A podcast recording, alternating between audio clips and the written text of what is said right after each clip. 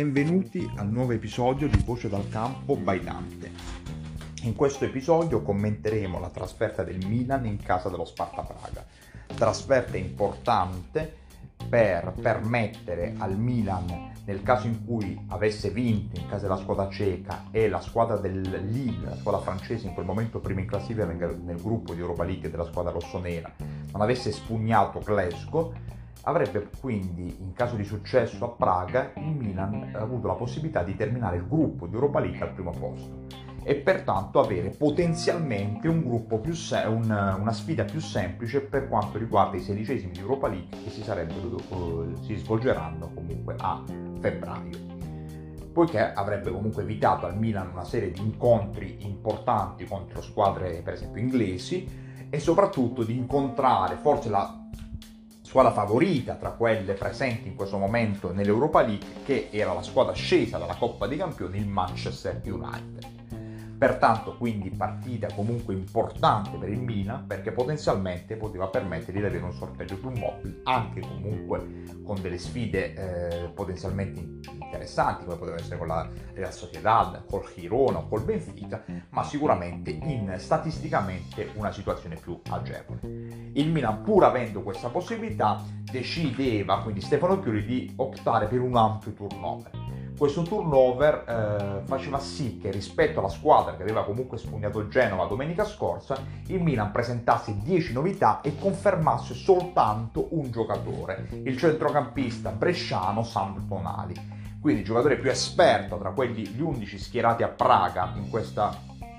partita, diciamo, di gio- delle giovanili, perché anche lo Sparta Praga cambiava parecchi dei propri giocatori, poiché anche per la squadra ceca la partita era inutile, visto che comunque era già fuori dall'Europa League. Quindi in questa partita delle giovanili tra Sparta Praga e Milan, chiamiamola così, il Milan quindi decideva di confermare soltanto Sandro Tonali e di cambiare quindi dieci giocatori rispetto agli undici di partenza che avevano giocato la trasferta di Genova. Questa, uh, questi cambiamenti per, pertanto facevano sì che il Milan si schierasse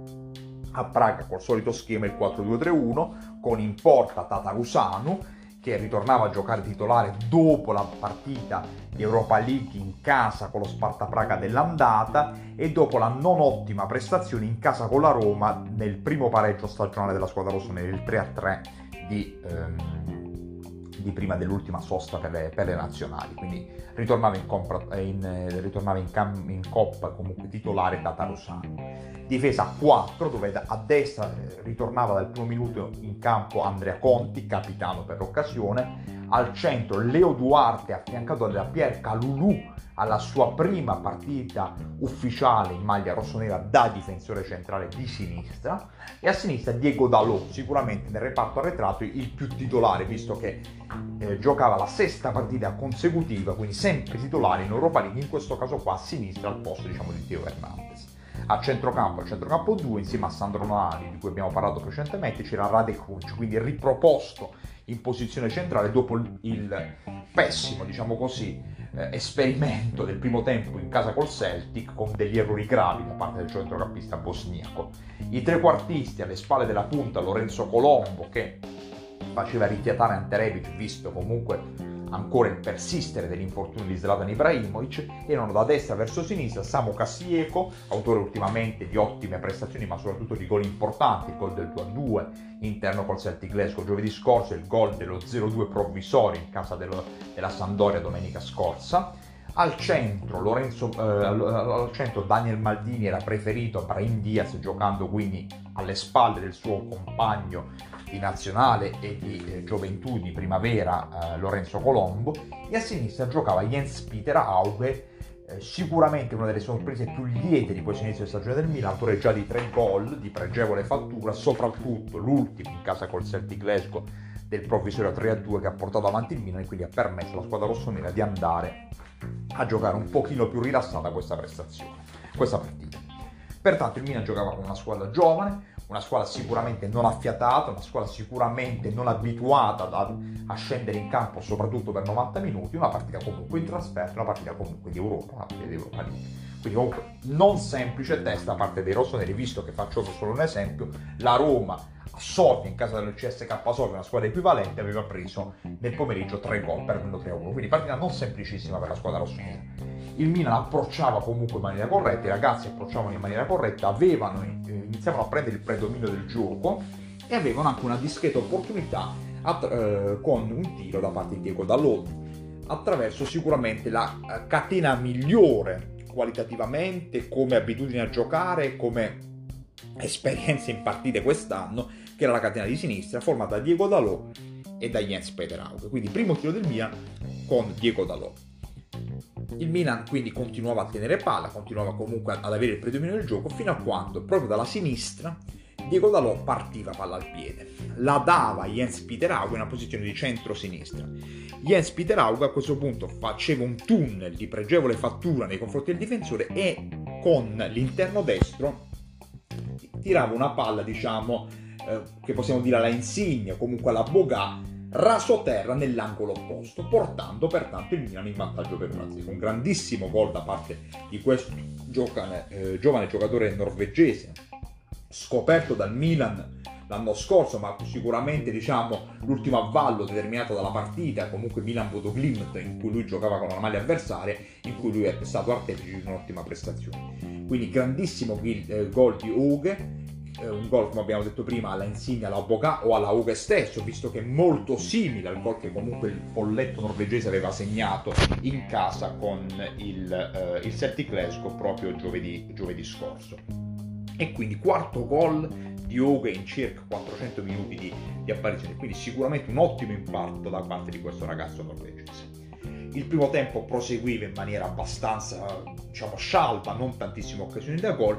Il secondo tempo eh, sicuramente lo Sparta Praga prendeva un po' più il predominio del gioco, faceva subentrare qualche giocatore un pochino più titolare e provava un pochino ad alzare il, il ritmo del gioco. Ed entrava in scena, fino a quel momento spettatore non pagante della partita, Tătărușanu, autore di, una gran, di un grandissimo intervento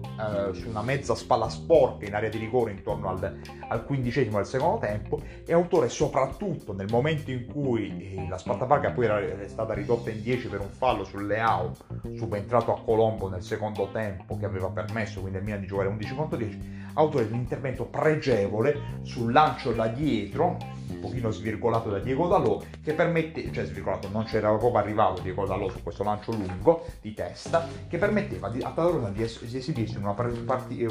parata di pregevole fattura e di salvare quindi questo importantissimo successo del Milan, che abbracciato, collegato alla contemporanea sconfitta del Lille a Glasgow in casa del Celtic Glasgow, permetteva quindi alla squadra rossonera di chiudere al primo posto il gruppo di Europa League, come era già primo il Milan in campionato, quindi primo su tutti i fronti, e quindi di avere un, eh, potenzialmente un sorteggio più favorevole lunedì per eh, i sedicesimi di, di Europa League. Per concludere, quindi successo importante, volevo fare menzione un po' delle prestazioni dei ragazzi che ci possono servire per il prosieguo della stagione, già da subito da Milan-Parma o comunque per le partite successive. Sicuramente lodevoli le prestazioni della catena di sinistra, come ho detto prima, quindi due potenziali titolari, Diego Dalot, non dico titolare a sinistra perché a sinistra, diciamo, c'è il trattore, però comunque potenzialmente giocatore importante, e soprattutto Jens Peter Hauge là davanti come esterno d'attacco, diciamo, di... di centrocampo, colpi importanti e soprattutto gol, fondamentale in questo sport. Partita importante di personalità, di voglia, di, eh, di carattere da parte di Sandro Tonali, che sta sicuramente crescendo, sta diventando un giocatore importante nelle, nelle opzioni di centrocampo. E io spenderei anche una parola su Tătărușanu, che comunque si vede che è un portiere di esperienza, capitano della nazionale rumena, giocatore comunque, diciamo, di esperienza. E vorrei spendere due parole, pur nella inconsistenza, diciamo, più o meno dell'attacco praghese, dell'attacco ceco per buona parte della partita, due parole sulla prestazione per, nella prima partita ufficiale con la maglia rossonera, di Pierre Kalulu, giocatore che mi è sembrato molto pulito, molto ordinato, molto sicuro di sé, diciamo, ha tenuto, ha tenuto botta, è stato come fosse lui, diciamo, tra virgolette, tra i due, tra Leo Duarte e lui, quello un po' più di esperienza che tirava un po' più su i difensori, la difesa, fondamentalmente. Quindi, diciamo, sicuramente degna di nota anche la prestazione di Pierre Kalulu. I giocatori sicuramente su cui dobbiamo prendere nota e che possono essere delle alternative importanti per i titolari sono i tre che ho menzionato. Samu Castillejo è sicuramente un giocatore importante che può rientrare comunque nelle gerarchie. Gli altri da rivedere in partite un pochino più importanti. da rivedere soprattutto i ragazzi giovani italiani, quindi Daniel Maldini soprattutto non mi, mi è piaciuto tantissimo, giocatore ogni tanto un po' confusionario, e anche Lorenzo Colombo deve crescere, pure se comunque col suo fisico riesce a conquistarsi punizioni e a far salire abbastanza la squadra. Però soprattutto per Maldini io opterei per un'opzione di prestito. Su Colombo si può valutare nel caso di tenerlo per far rifiatare ogni tanto Ibra, però sono in attacco, il Milan avrebbe bisogno di qualcosa più consistente se vuole provare a inseguire i sogni che, di cui sappiamo. Grazie a tutti e ci vediamo alla prossima partita di Voce dal Campo, in cui commenteremo la partita interna dell'undicesima giornata di Serie A Milan-Parma di domenica sera. Grazie.